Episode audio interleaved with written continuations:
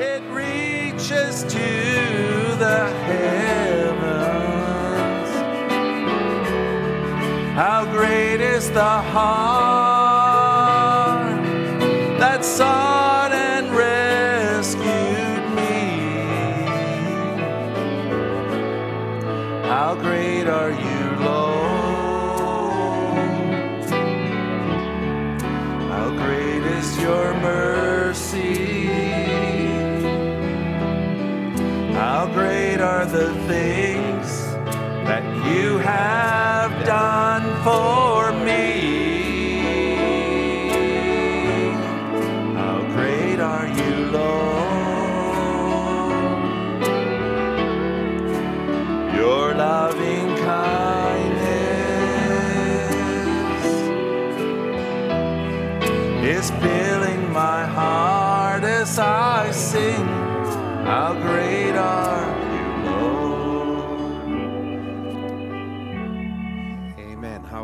He is. Amen. What a nice spirit to that song. Good to be in the house of the Lord again. Good to see all of you again. How many are happy to be here? Wonderful. Brother John LaFontaine was always one who was outspoken. And he said, How many are happy to be here? He says, Well, why don't you let your face know it? so he would, he would say things. I, I, I couldn't say it the same way he did. But anyway, it's good to see you all. Good to be here. I just want to bring a couple of uh, just a prayer request or so. And then I also would like to, maybe before I do that, I want to. I want to share, share a clip, and I'm going to leave you standing. That's okay. I'm still standing too. Um, this is a, a, young brother. You may have heard this last week. There is a uh, um, young man in the Edmonton area. His name was Joey Moss. He's a man who had Down syndrome. He was quite popular, quite well known. He was a man who was with the Down syndrome, had a disability all his life, and yet he won his way into the hearts of people and he made an impact. This is a young man who's a, got a Down, he's a Down syndrome as well. He's in a church in Arizona. And I want to just play this clip for you just for a moment. It's just 45 seconds long. I like that. I love knew me. Another song. Oh, he knows lots of songs. Oh. Think, think.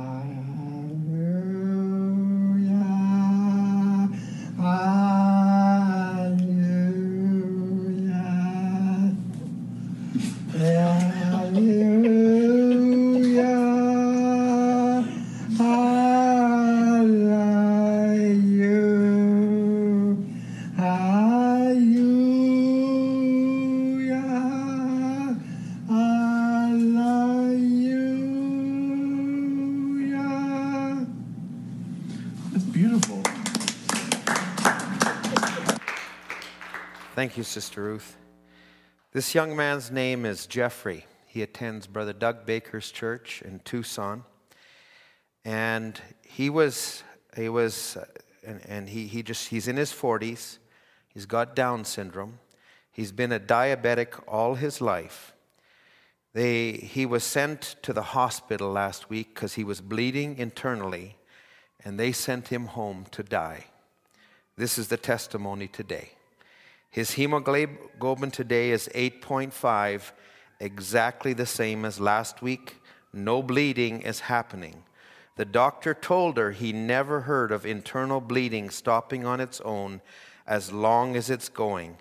They sent him to die, but God had other thoughts on the matter. Praise the Lord.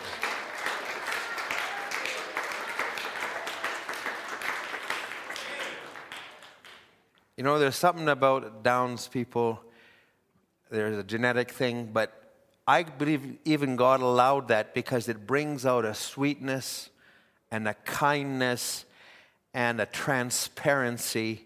Oh, that we could be little children. I believe that young man is precious in the sight of God. I want to share this testimony with, from Brother Donnie today. His daughter Erica got her results from the CT scan. The nodule in the lung is smaller. They don't see anything in the liver because the scan was not done with contrast. The reason for not doing the IV contrast was to protect her kidneys from the toxins. They will do a PET scan in three months and it'll show everything with less toxins. Doctor said she is doing great. She has good color. She has great appetite. She's gained weight. She's not having hardly any symptoms of chemo except fatigue and a bit of nausea. The doctor was so impressed and happy she's doing well. We give the glory to Jesus. Thank the Lord for her healing. She's already healed by his stripes. Hallelujah.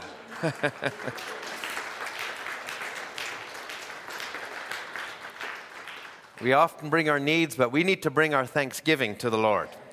And we need to see that God is on the scene, He's working. We often point to what the devil's doing, but I want to point to what God is doing. And God is doing things. Brother Ernie, good to see you. I talked with Brother Ernie here earlier today. He's been suffering with some pain in his back. It's really caused him a lot of trouble. But, Brother Ernie, since you're here, we're going to all pray for you while you're here. And I wanted to play those testimonies before we went to prayer. And so, Brother Ernie, we love you and we're going to pray for you. How many else have a need here? Amen. I believe God is here to answer. Bring all your needs to the altar, then we're going to have a word of prayer. Can we do that? I believe He's faithful.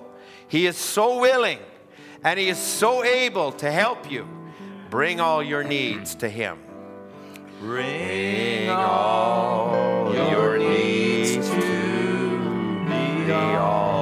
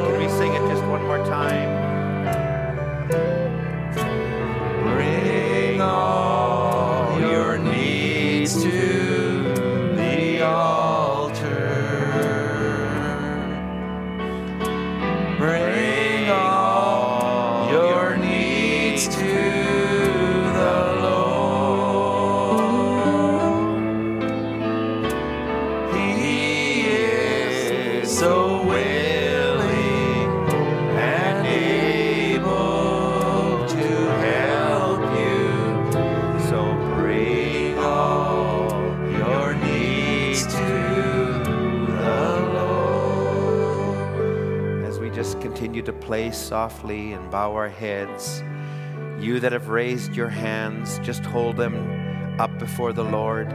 You saw somebody else raise their hands. You see Brother Ernie here. We also need to pray for one another. We need not just to look at ourselves and our troubles. We thank God. We thank Him for healings and all these things. But let's thank Him in advance. Our brother Dan already shared that with us for all that He will do and the testimony He's going to give out of Sister Erica's life and the testimony already out of this young man, Brother Jeffrey's life. And, and now we believe also for Brother Ernie and every other need as we pray together. Heavenly Father, how grateful we are to be in your presence. In this house, Lord, this place that's been set aside, that we've consecrated, this time that we've given to you. Lord, not just to show up because it's our duty, but Lord, it's in our hearts tonight. We want to be with the King tonight. We want to worship at your feet tonight, Lord. Father, we want to take footsteps. We want to claim our land, Lord. We believe you've given us a mighty inheritance, Lord. Father, we're here for you. And we want to thank you, Lord, that we're living in the season when you are restoring all things. Father, we come before you in the name of Jesus Christ, thanking you for these testimonies, thanking you for what you're doing. And Lord, as we're here together, you're the high priest, touched by the feeling of our infirmities. Lord, every hand that was raised, there's a need behind it. Lord, I lift my hand. Father, you're so mindful, you're so willing. You see the smallest need, you see the, the fall of a sparrow. Father, you see our brother Ernie tonight. Lord, he loves you and you've done much in his life, Lord. You've blessed him. And I pray, Lord, the Bible says, many are the afflictions of the righteous. And it would be terrible to leave it at that. But Lord, there's another part to that scripture, and it says, The Lord delivers us out of them all. Father, deliver our brother. May you heal him, O Lord. May you bring a healing into his body, O Lord. Strengthen him, Father. Lead him and for every hand that was lifted, Father. May you remember them. We want to thank you, and we believe, O Lord, that you are here for your children. We ask your blessing as we now open the pages of the Bible. Lord, may you inspire us. May faith be built up in our lives. May we know the day and the hour we're living in. We ask these things and give you the thanks. In Jesus' name, amen. Well, I feel like I could keep singing, or we could all keep singing. And you could, you know, we can all just rejoice in the Lord because He's so good to us. If we could see that, oh my, it's wonderful. Thank you, Brother Dan. Thank you to the musicians. Now that you know who they all are, both those that are streaming and those that are here, you know, maybe next time I'll come up and say, you know, let's get the camera up front and let's stream everybody that's here. How would you like that? All right. It's good to be in the house Lord. Good to have fun, too, isn't it? Let's turn to the book of Proverbs, chapter 8. Proverbs chapter 8, we sat thankful to the Lord that He gave us the opportunity to have the communion the other night. We really appreciate the Lord for that. And the Lord willing, there were some that couldn't attend, and couldn't be part of it. And one of them was Brother Harold, but the Lord willing, his family there's a few others that couldn't come. Brother Ernie, I know you couldn't come, but we want to do it again here in December, the Lord willing. And so we don't want to just make it common, but we want to just say, Lord, thank you for the walk, the communion. Thank you for what you've done. That work will is still ongoing, the work of the Lamb, and that's why we're here. Proverbs chapter 8, let's start the reading in verse 20. I lead in the way of righteousness in the midst of the paths of judgment, that I may cause those that love me to inherit substance, and I will fill their treasures. Now just, just reflect on that. I will cause those that love me to inherit substance, and I will fill their treasures. Now, he breaks, um, Solomon breaks right into this next verse and he goes into a, a deeper view of this. And he speaks in verse 22 The Lord possessed me in the beginning of his way before his works of old.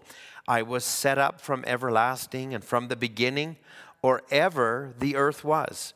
When there were no depths, I was brought forth. When there were no fountains abounding with water. Before the mountains were settled, before the hills were brought forth, while as yet he had not made the earth, nor the fields, nor the highest part, uh, sorry, uh, now I just lost it. While, nor the fields, nor the highest part of the dust of the world, when he prepared the heavens, I was there. When he set up a compass on the face of the depth, when he established the clouds above, when he strengthened the fountains of the deep, when he gave to the sea his decree that the water should not pass his commandment, when he appointed the foundations of the earth, then I was by him as one brought up with him. I was daily his delight, rejoicing always before him. Now, our minds are closed to that. We can't see that. But Jesus told his disciples, You were with me before the foundation of the world. We were always with him. Oh, isn't that wonderful? And he says, Rejoicing in the habitable part of the earth, and my delights were with the sons of men. Now therefore hearken unto me, O ye children, for blessed are they that keep his ways. Hear instruction and be wise and refuse it not. Blessed is the man that heareth me daily, watching daily at my gates, waiting at the posts of my doors. For whoso findeth me findeth life and shall obtain favor of the Lord. God bless his word. You may have your seats. I, uh, I want to just read, if I can, just this little thing. It was something I, I, sent to a few of our, our minister brothers, and somebody had shared it with me, and, and it was a blessing to me. And I, I just wanted to share this. And this is an analogy. When God wanted to create fish, he spoke to the sea. When God wanted to create trees, he spoke to the earth. When God wanted to create man, he turned to himself and he said, Let us make man in our image and in our likeness. So God spoke, and in Solomon here, he's saying, Before the mountains ever were brought forth, I was with him. I was in his mind. He had a vision. He created the earth so I could dwell in it. He created this because I was a part of him. So this was done for me. He goes on, this, this analogy goes on to say, now, if you take a fish out of the water, it'll die. When you remove a tree from the soil, it'll also die. Likewise, when a man is disconnected from God, he dies. Oh, I don't want to live without him. I don't want to live without knowing his presence, and without knowing I'm prayed up. And, you know, make it a habit to pray, make it a habit to talk with God and, and, and to know he's there and that he loves you. That's the communion. Now he says, God is our natural environment. We were created to live in his presence. We have to be connected to him because it is only in him that life exists. Let's stay connected to God. We recall the water without the fish is still water, but fish without water is nothing. We know that the soil without the tree is still soil, and that the tree without the soil is nothing. We know that God without man uh, is still God, but man without God, he's nothing.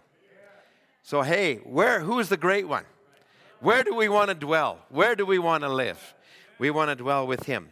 Turn with me to Isaiah chapter 49.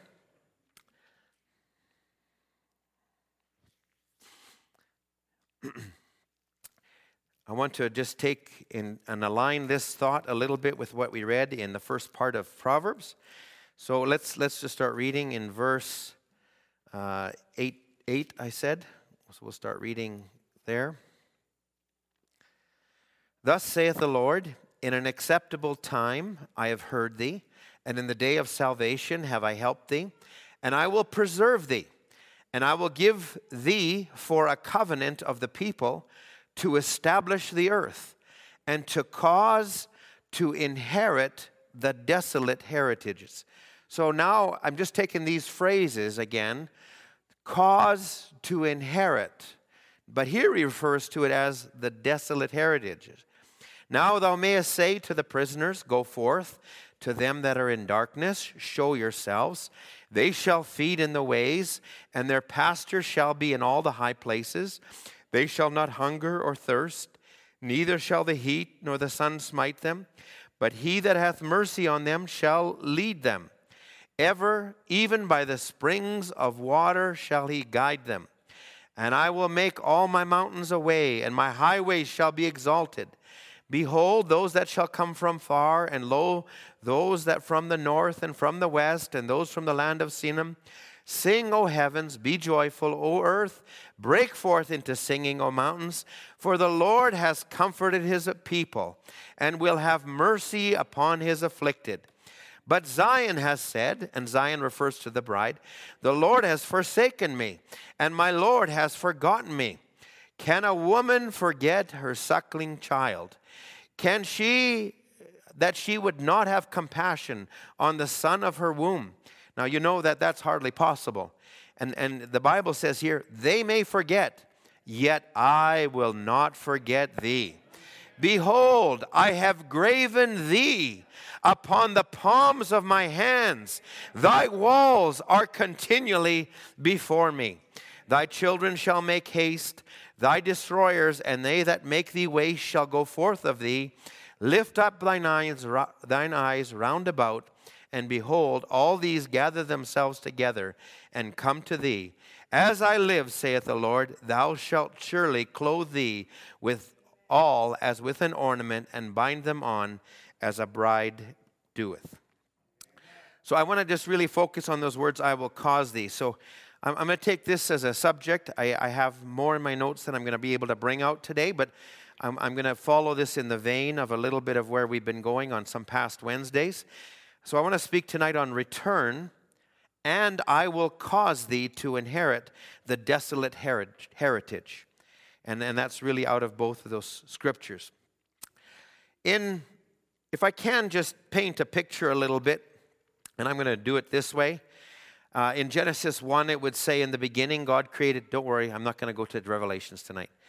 In, in the beginning, God created the heaven and the earth. Now, that, that's a tremendous statement, but this next part the earth was without form and void, and darkness was on the face of the deep, and the Spirit of God moved on the face of the waters. There's so much in that verse, too. So I want to take it, God did not start from a level playing field and bring something up, let's just call it from condition zero. But he actually started with something that was beneath that. He started with something that was in a negative situation. The earth was without form, it was void, it was darkness on the face of the deep. You know, I, I, believe only in this country, and we that have a thermometer in this country, we have a thermometer that shows above zero and below zero. And, and, and you know, we, we actually are blessed to live here because the thermometer can go quite far below zero. I knew I wouldn't get a lot of amens on this part. But we see something that our brothers in Africa or some parts of India or the Philippines or different places, they don't see. They don't know the depths of winter. They don't know how cold it can get, how forlorn it can look. And, and, and if they would, they'd say, What in the world are you doing living there? Yeah, that's what they would say. And that's what we say sometimes. But they don't know all of that. But what they don't know is that when the sun comes into position, when the sun reaches its place, and when the winds blow on the earth, and the ice begins to melt, and everything comes out, and, and out of all of this frozen darkness, God can bring a resurrection of seeds and life and things that were, were, were hidden away but not even visible there. I'll tell you what, it's a transformation. Do you love spring? I love spring. And I'm looking forward to it already. And I say, it's wonderful. But you know, think about what God did here. In the beginning, He didn't sort of start from equilibrium and work His way up. He actually took something that was in the depths and it wasn't there, and He was going to show His greatness by taking it not just from, from a good place. He didn't call you as a, as a just a churchgoer and if you were a churchgoer, you were just as much a sinner as those that didn't. He didn't call you with just a, redeemed nature that was just perfect. And, you know, He called you fallen. He called you when you were down here to show His power, to show His resurrection, to show those things. That's the glory of God that's manifest in these things. So, the picture that I want to paint, and I really just took that for a moment, and, and I'm going to just use the words of Brother Branham. I'm still suffering a bit. I'm going to put this, I don't want to distract you all, but I'm going to put this candy in my mouth just it'll help me. Okay? And you won't notice the difference. Don't you all go do the same thing now. Brother Branham talks, Satan's Eden, and he's talking about God's Eden. He says, finally, in the headquarters, in a beautiful spot laying east of Eden, God made the world's headquarters of Eden and he put it there and he says it was perfect. God made it that way. And he says the lion and the wolf fed together. Now, I, want you to look at this as not some far off place, you know, as fairy tale land or something. This was a real place. This is where we were meant to live. And this is where we're going. We're not just going to go back. You know, people talk about the good old days. You know, the good old days. You remember, you know, when we, we wouldn't even have to go shopping on Sundays and do things like that? Do you remember what it was like when you wouldn't he, see tattoos on the face of people? When, when women still, those, were, those weren't the good old days. They weren't the good old days. That's not what we're going back to. And people even talk about, do you remember when we used to gather here and, and we used to, you know, have services? Yeah, those were good days, but there's better days than that. There's greater days than that. And sometimes our vision is so short sighted. We're only looking just here. But God has this great inheritance. And we're living in the time when God, He's not just restoring seven church ages, but He's restoring everything that was lost since the Garden of Eden. And He's bringing it back full cycle. And it's not as far off as you think. So He says this. The lion and the wolf, they fed together. The lamb laid down with them. What's the millennium going to be like? Huh. Won't that be a time? Won't that be a time? Where's Brother Jules Forney when you need him?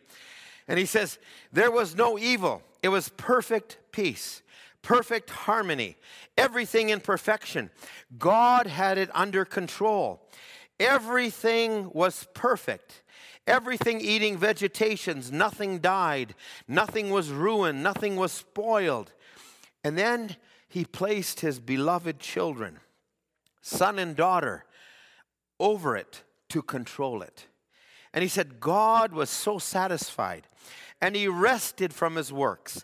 God looked it over. He had spent, you know, he, Brother Branham says, he had spent 6,000 years in molding and fixing it making the volcanics push the mountains up, place eruptions just the way, dried it off, and fixed it the way he did.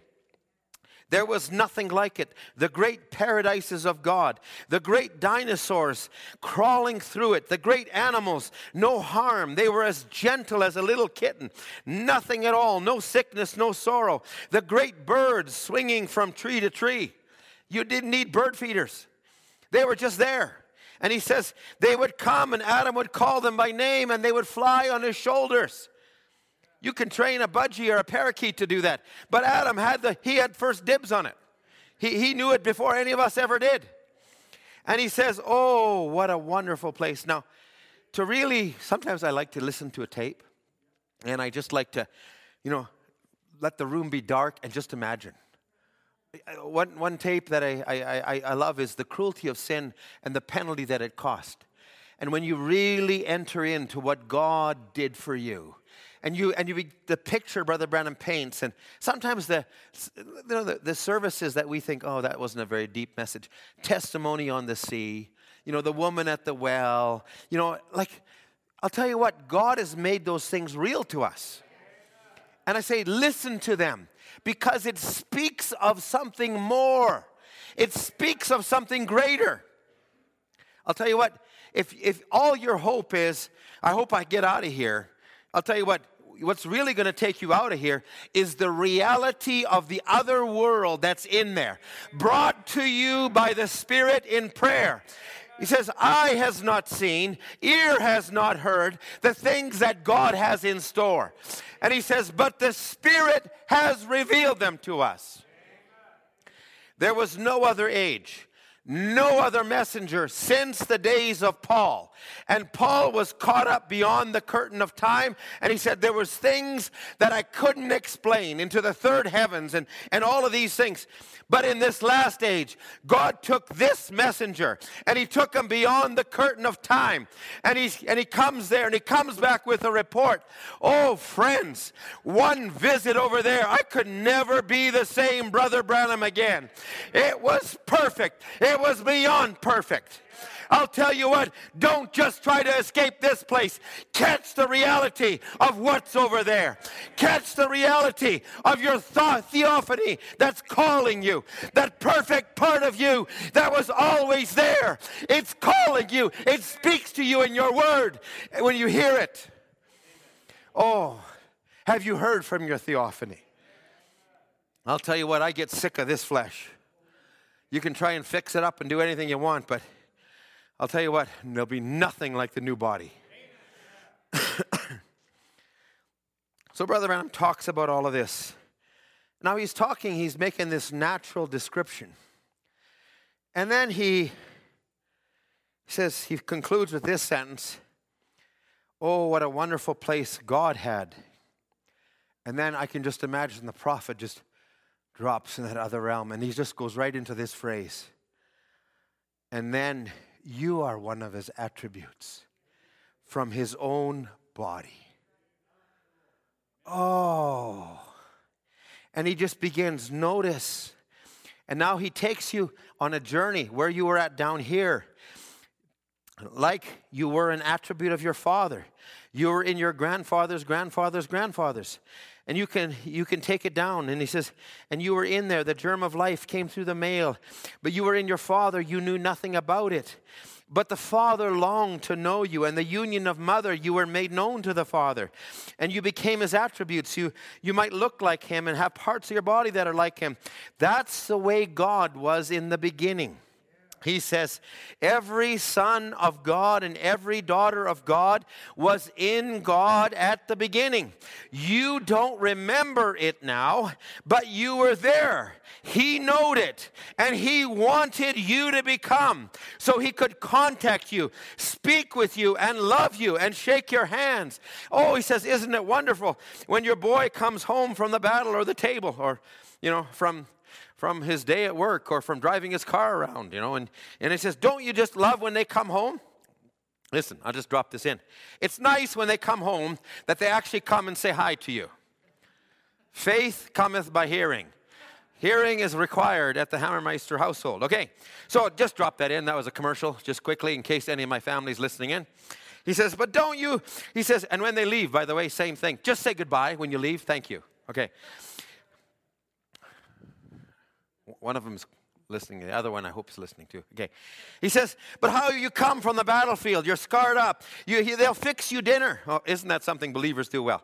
They, they'll fix you dinner. They'll kill the fatted calf. They want to have fellowship with you. Same with God. He knew you would be here. He put you in the flesh and He contacted you. When, and He says, and in order, no, so that we could be contacted. And in order that He could contact, He became one of us when he became Jesus Christ, and he says to, to display God's purpose, his attributes in fellowship. And as children of God, we were part of God's attributes that was in him, made flesh like he was made flesh, so you can have fellowship one with the other as a family of God in earth, on earth. Now, that's, that was God's intent. That's still his intent. Satan might might get away and wreck some of God's purpose and do some things, but he'll never, he'll, he might hinder it, but he'll never defeat it. God's going to bring it around and he's going to display it. And the same God that didn't start with zero at the earth, he allowed it to fall below zero and he brought it up. He allowed our lives to be maybe messed up and scarred. And, and we didn't think about it. We thought, oh, that's terrible. My, my wife and I were just talking this morning about Brother uh, Steve Brisson. And Brother Steve, he grew up without a father. And he, when he was here, he shared the story with us. But he grew up without a father. And when he grew up without a father, he felt like a bitterness and a resentment. And finally, it was many years later when he came and he decided to go and meet his father, and he was over in Greece or somewhere like that, and he met him, and he says that's when God broke that. But he still wondered, Lord, why would you allow it? And then he was listening to a song or some kind of a, uh, yeah, the song was, it was sung by Elvis Presley and also Sinatra. I may as well say it now. Um, I did it my way, which is actually a very demonic possessed song because it, it, it, does away with God. I'll do it, not, you know, I'll have none. But, and he was listening, to, and his kids had never heard that. And then God spoke to him and said, if you would have had contact with your father, they would have been listening to that. Now, we don't think of that negative as a positive, but God thought of it as a positive and He kept us from things. He also allowed us to fall into things, knowing He could pull us out, knowing He could display His greatness, knowing He could do things. He'll allow a sickness, He'll allow things, but He is in control of it all. In Satan's Eden, He can speak and can tear down a nation, He can speak and raise somebody up. He can still do it today. He's still God today. Now, I'm, I'm needing to just paint this picture a little bit. Now, Brother Branham would then go on and say, Here was this Eden, And he says also in Satan's Eden, he had everything under control and he turned it over to his son and he said, Son, it's yours. And he says this he said, on the basis of free moral agency. What a beautiful place. God was so satisfied, he went back and rested from all his works. Every tree never brought forth thorns or thistles. No berries came off a thorn tree. Everything was perfect. All the seeds were perfect. Everything was perfect. So he gave this land to Adam for an inheritance. And it was a perfect land. And he gave him free moral agency. And he gave him, he was a direct attribute of God. But he also gave him uh, a, a, part of himself that, that was the, the feminine part, and it was all the nature of God. So I, I'm, I want to just stop that there, but I, I want you to think he gave Adam a perfect place. Now, there was aspects of God that were hidden at that time. You know, if we were watching the screen and, and, and we're watching all of this unfold, because God was displaying his greatness. And Brother Branham said there was a hidden part of God that he wanted to be a savior. The same God that would allow things to get negative would display that attribute. Things that would make him a healer or a restorer. This was going to show his glory in a greater way than if he started from scratch and went his way up.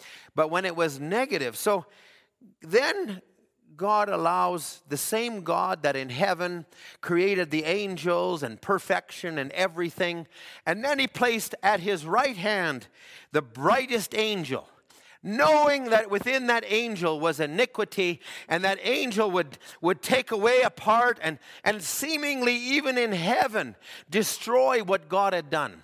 He would take a part of the angels and come down to earth and they become demons. And it seemed like that was something taken but this was all in god's great design. He allowed it to fall into desolation. He allowed it to fall into these things and he allowed him to be there on the earth and he allowed him to come into a little being called a little being, but it was like a man, but greater than a man. And it was a serpent who, in all respects, looked like a man, but better, better bigger, etc. And it was the perfect fit for, the, for Satan to come into that because they had a place for a soul, but not quite. He didn't have one. And it was still animal life. Now, I, I, am saying all of this, and Brother Branham actually goes into it quite a bit in, in the message Power of, of uh, transformation, and he speaks about what's called the deceiver. It said, He went to take a little rest. The enemy slipped in with deceit, misinterpreting the program to his children. He put his trust in his own child. He put, you put your trust in your children. You put your trust in them, but the enemy slips in, that greasy slicker. You know, let me just say it this way. You know, some of you didn't come from Alberta, but I, I grew up in Alberta. I remember when Ernest Manning was the premier of, of, of Alberta. He was, Alberta was known as the Bible Belt. Alberta was known as a place that was the prairie, they had the Prairie Bible Institute. You know, Billy Graham had, a college here. It, it, was, it was a place where, I'll, I'll tell you what, you, you would go out, there was no shopping on Sundays. Thursday night was the only night that shopping stayed open late. Other, other times, 6 p.m. You know what it did? It allowed families to stay at home. It allowed families to be together. But, but Satan, the slicker, came in. You know, they, they had other things, you know, that they, that they would do. They had liquor stores. They were only open in certain hours. They weren't open on Sundays. There was none of this kind of thing. But little by little, that same slicker came in. Till today, we everywhere we look, it is so corrupted and, and almost so much so that we can't even begin to appreciate how, or maybe let me say not appreciate, understand how far this society has fallen. Somebody said it this way, and, and it really is a parallel to what happened in the church ages. Because a spirit came in of Nicolaitanism. It was just a spirit. Then it took on a, th- and it became life. but it, it, it's like evil slipped in slowly. And so what happened is it started in, in things, it started where people would begin just to overlook evil. And after a while, evil was legalized. And a little later, they began to promote evil. And after they promoted evil, they celebrate evil. And after they celebrate evil, they persecute all those who still call it evil. That's the world that we live in. That's the world that you and I, it's nothing like it was 50 years ago. And I'll say this this world is nothing like it was 6,000 years ago when none of this was here. And I'm just trying to give you that analogy because, you know, I, I just said, where can you go down a, a store, a mall, and, and you find somebody who is decent, decently dressed as far as a sister goes, and even a man who's got a hairstyle that's reasonable? You can't find it. Why? Because the deceiver has come in and has so broken down the fabric. Oh, friends, You've got to be in this word. You've got to be in prayer. Don't rely on your intellect because if you're measuring by what you see, you're not seeing it right. You're not seeing it correctly. I don't know if we see how other churches conduct their services. Brother Marshall can tell you about rock and roll bands and pyrotechnics and lights that are part of the worship service.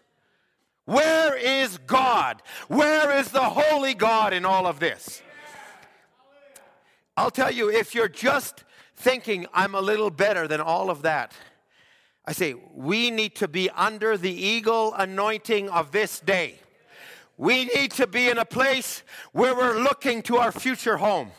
We need to be in a place, I don't care who the next president is. I just want God, my king.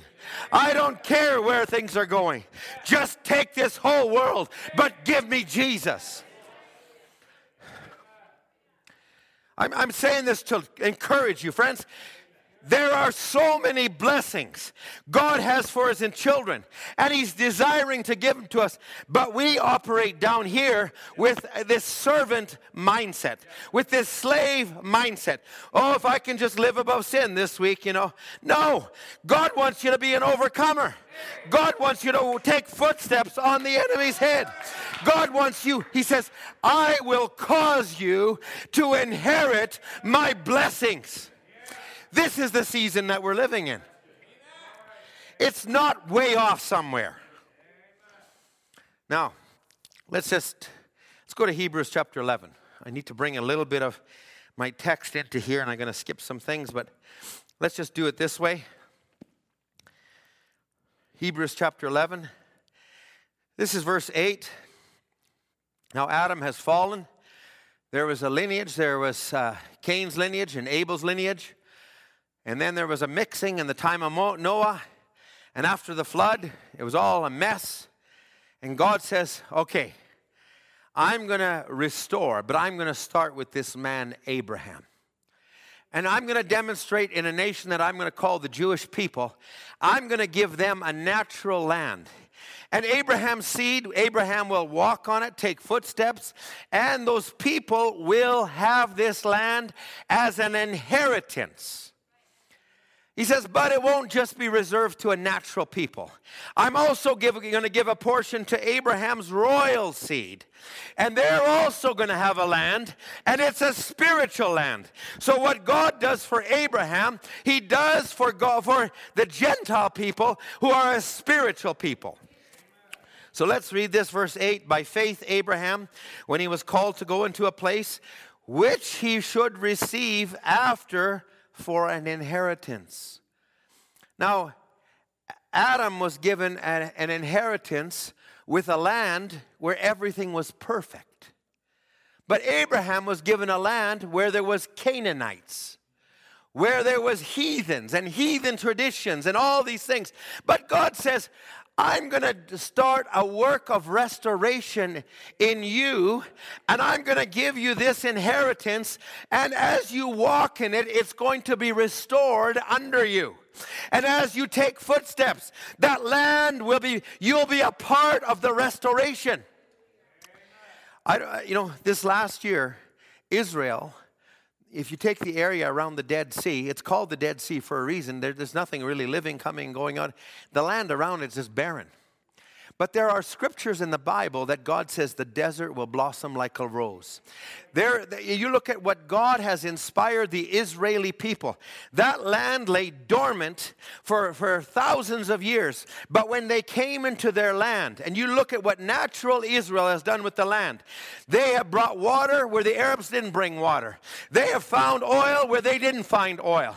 They have taken that land and they have multiplied it and benefited because before God restores the land, He is now restoring the people that are in the land.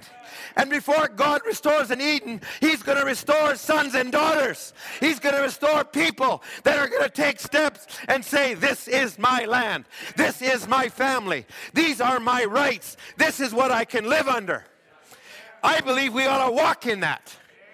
I don't think we ought to just say to the devil, okay, I hope I can get past this guy this week. No, I think we need to step on his head.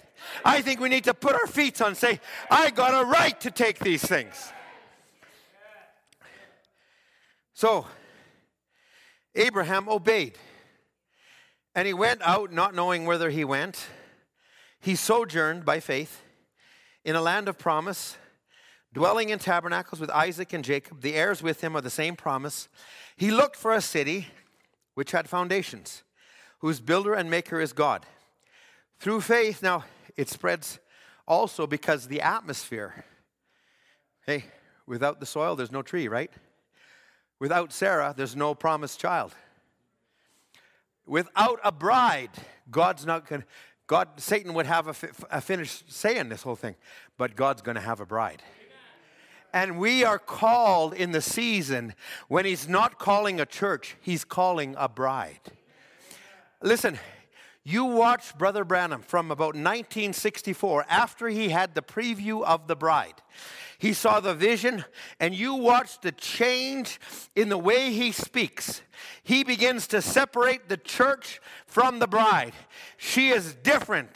She is not like other moves. She is a woman. Listen, we are not subject to just rules and regulations. We go higher than that. We walk with Him. We talk with Him. We want to please Him. We want to excite Him. We want to live with Him. I'll tell you what, that's the real Christian of today. Don't expect, friends, I, I, I say this with, with, we'll preach until everyone that needs to come is going to come in. And I'm not here to put fear because God's going to do it, but I'll say this. If you think you're just going to ride on the coattails of coming to church without a walk with God, that will not get you in a rapture. If you think you can just show up a few times and that you're going to be promoted to the rapture because your mom and dad are, it's not going to work. I'm sorry. If you think that you can ride in a half, you know, halfway Christian state. Oh my goodness. Brother John, I really appreciated what you spoke to the young people on Friday. Brother John and I have communicated on the message total deliverance. And we've said, and this has been for years, and he brought some of it out the other day God does not make halfway Christians. Neither does he make halfway message believers. Neither does he make halfway bride. You're either fully in or you're not in at all. There is no halfway point. The seed is not heir with the shuck. We are living in a time when the shuck is pulling away. The shuck is not standing around anymore. You can just say, oh, so and so left the message. Listen, I hate to say it, but sometimes that's shuck. That is shuck that has left. The seed has to stand on its own. I believe we're in that time. We can have strong meat, we can have fellowship with God.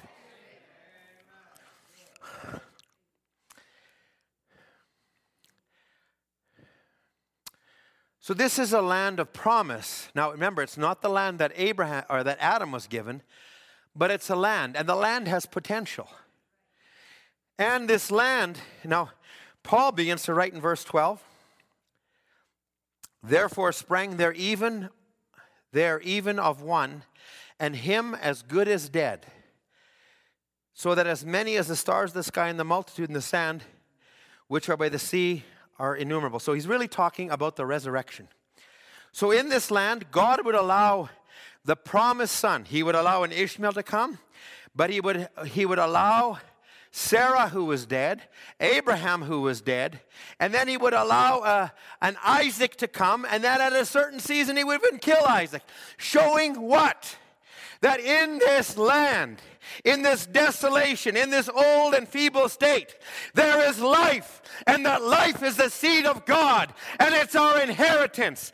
And we have Abraham's faith, and we believe all things. Now, I need to just say it the way Brother Branham would say it because he actually talks about it and, and, he, and he says it here in Power of Transformation. What God did for Adam and Eve, He created a Garden of Eden. He spoke it, it was in His mind.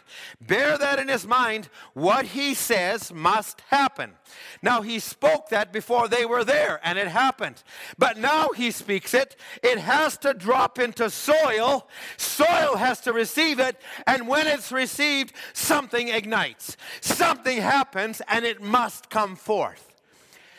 The resurrection is going to come forth. How do you know? Because I'm here. The revival is going to come forth. Why? Because God already spoke to me and I'm moving in it and I believe His word. Therefore, it must come forth.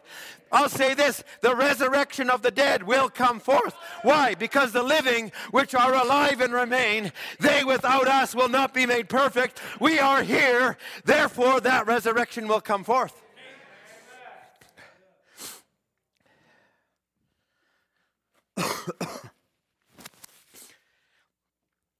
You're all wondering if I still got the candy.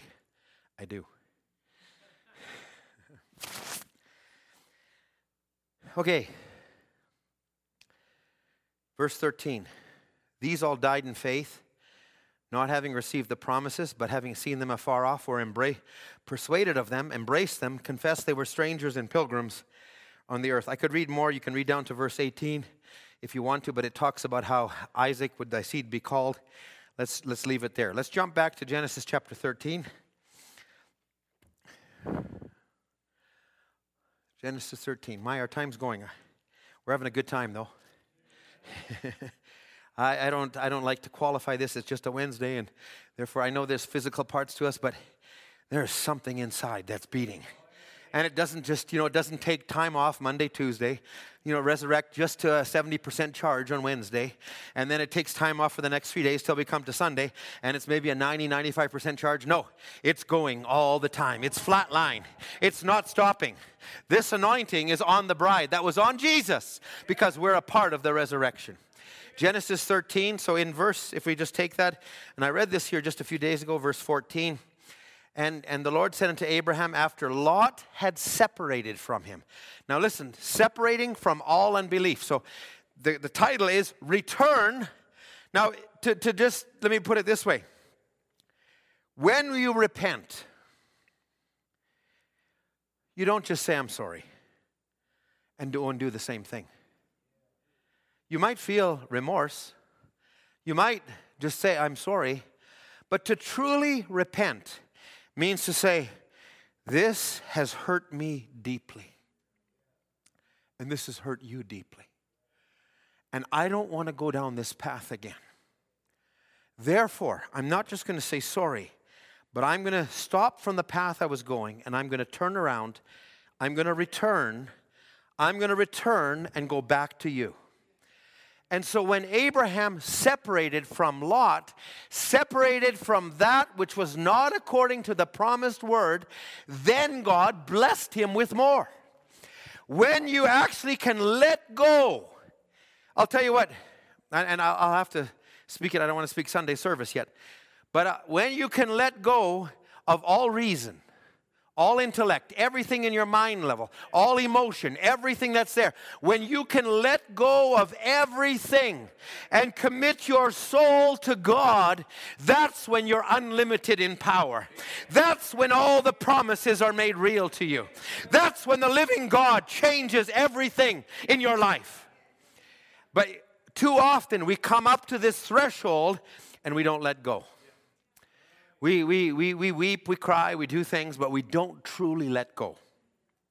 But when we let go, oh, friends, you'll say, why didn't, why did I stop so short all this time? Anyway, that, that's, we'll save some of that. So when he separated, Now he points out all the land. I'm just going to paraphrase verse 15. All this land I'll give to you. I'll make your seed as such. Walk through it. Da, da, da. He does all of these things. So, right after this promise, we go to verse 14. So, he's just separated from Lot. But now remember, Lot thinks he's got the best land. I got the greenest pastures. Oh, he must have been over there with his herdsmen saying, Abraham, what a sucker. He, he offered me one choice. I got the better half of him. Like, he's a businessman. He doesn't know a thing about it. But the first thing you know, Lot ends up going to Sodom and Gomorrah. And he's caught there, doing business there, and all of a sudden there's a war, and five kings come, and all of a sudden they took Lot, they took all his possessions, now we drop down to chapter 14 and go to verse 11. And they took all the goods of Sodom and Gomorrah and all their victuals and went their way. And they took Lot, Abraham's brother's son, and who dwelt in Sodom and all his goods and departed. And there came one that escaped and told Abraham the Hebrew, for he dwelt in the plains of Mamre, etc., etc. And verse 14. Now, when Abraham, now the Bible in, in verse 12 says it was Abraham's brother's son. But look at this through Abraham's eyes. But when Abraham heard that his brother was taken captive. Now, you might say Abraham was a silver dollar, Lot was a penny, whatever you want to call it. But the fact is, Abraham had that whole land as his inheritance. And Abraham could speak to it no matter where it was. I'm going to say there's nothing like the bride on the face of the earth. That doesn't mean that God doesn't have people that are in denominational systems. They may not be like us, but they might come up at the second resurrection. And I think that we ought to have the correct attitude towards them, not just kicking them off, but I think we conduct ourselves as the bride of Christ, as sons and daughters, saying, they might not make it through the bride, the first resurrection, but if I can live a life that will cause them to come and they'll see that life. Oh, friends, I don't, we claim our loved ones. That doesn't mean they'll all come through the first resurrection. But I'll say, we have a right, just like Abraham did, to take that what was part of his inheritance. He says, I will cause you to inherit. Now, Lot thought he had it, but Abraham went. And then when he took, he heard his brother was taken ca- captive. He took his own trained servants. He took 318. He pursued them. And he says in verse 16, and he brought back all the goods. And he brought back also his brother Lot and his goods, and the women also, and the people. And he was a hero. And the king wanted to give him all kinds of things. He says, No, nah, I want none of it. In fact, right after that, he says, I'm going to separate again. I'm not touching a shoelace of it, but I'm going to give a tenth to Melchizedek. Now, I'll, you talk about putting all your eggs in one basket. That was Abraham. That's the father of the faith. That's the bride today. There, there's so many places I could take here, and there's different places. Let me just jump ahead to Genesis 23 real quick. And I'm, I'm really talking about, you know, restore and I will cause you to inherit. Now, it's not all at once. But I think we need to see that step by step we are inheriting the very things. Now, Abraham, now listen, Abraham knew there was a land because he met the king of the land. Therefore, he looked for a city because he'd met the king already. And we know that in this last day, God has met a people on the earth today. Therefore, we walk as possessing. I, I, I, this, this may be corny to you, but it's real to me. I, was a couple of years ago. I was driving out from. Uh, we had our camp. We had our meetings here. It was Brother Ron Spencer had preached. I stayed to the last service, the next day they started services in Cloverdale for some, some meetings. A camp there, a number of believers went.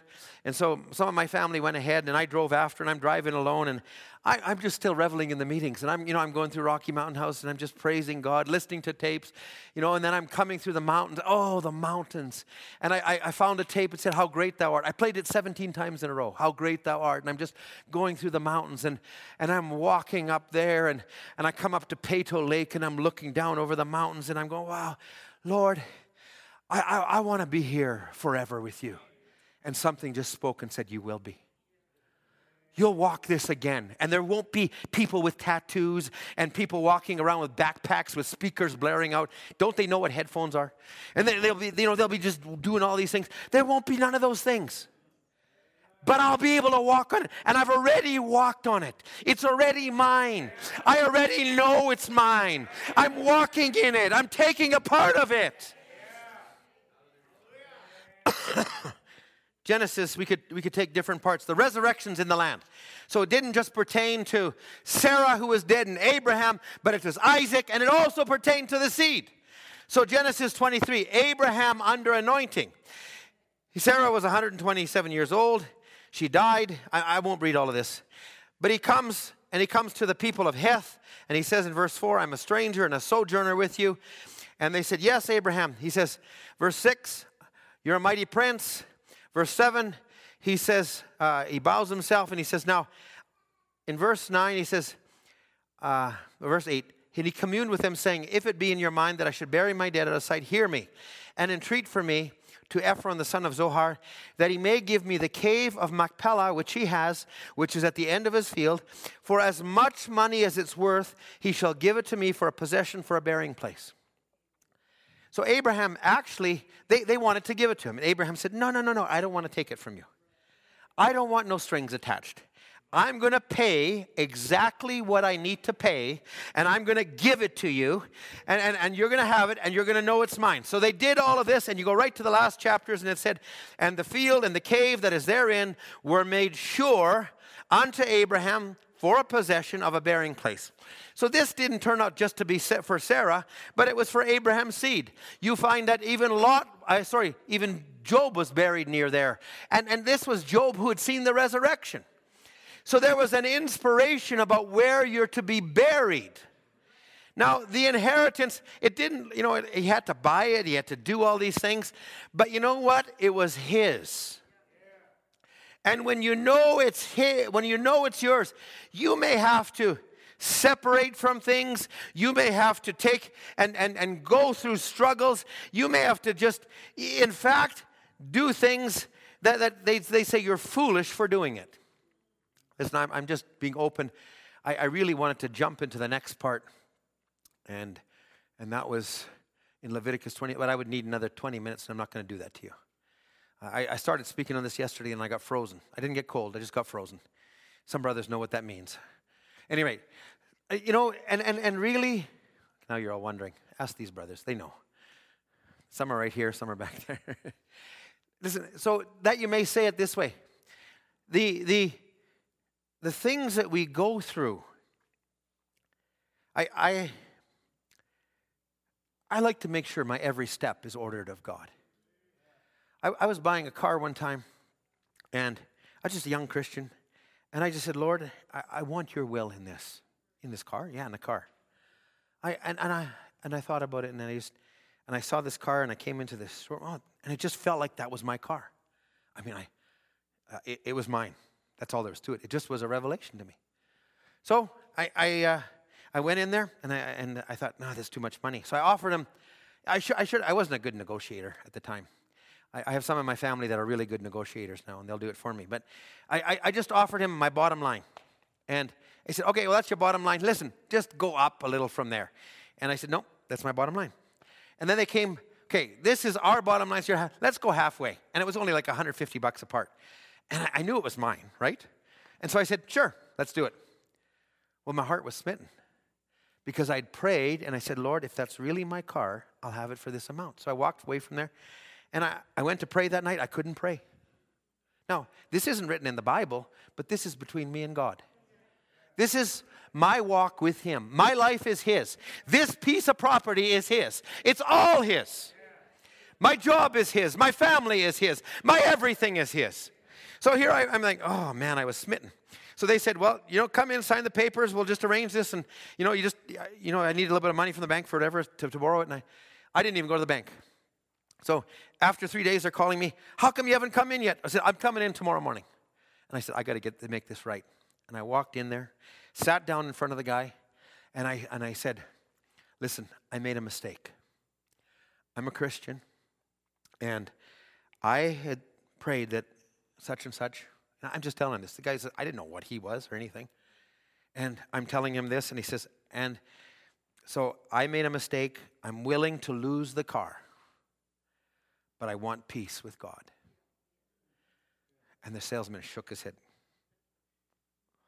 And now I've heard it all. He leaves the room. He calls his manager. His manager comes in, thumps the desk. You're a Christian and you go back on a deal? What kind of a Christian? He says, Listen, I'm wrong. I was wrong. Stomps out. Thought, and at that moment, I had peace. I had peace. And I said, I don't care if I never get the car. But I also caught that felt like my car. but there's a right way of going about it. So I, I, five minutes goes by, the guy comes in, thumps a Bible on the desk. I'm a Christian too. and I believe God wants you to have this car. So I'm going to give it to you for the amount that you told me. Praise the Lord. That was a little thing early in my Christian walk. Hey, God tests us along the way. Yes, the land is mine, but not the heathen, not their traits, not all the things that go with it. It is under God's conditions. And my home that is mine, it's not meant for, for the world to come in. It's not meant for those things, but it's meant as a house of God. And this is a temple of God. Now, I didn't get to part B, but we'll leave that for another Wednesday. Musicians, you can come. How many love the Lord? Let's stand together. I still got the candy in my mouth, but I'm going to leave before it dries out. So.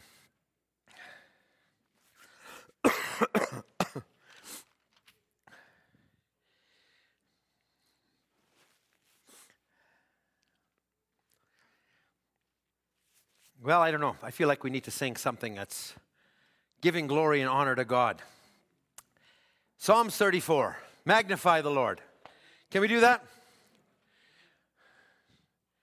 Isn't God good? Amen. Sought the Lord, And he answered me and delivered me from every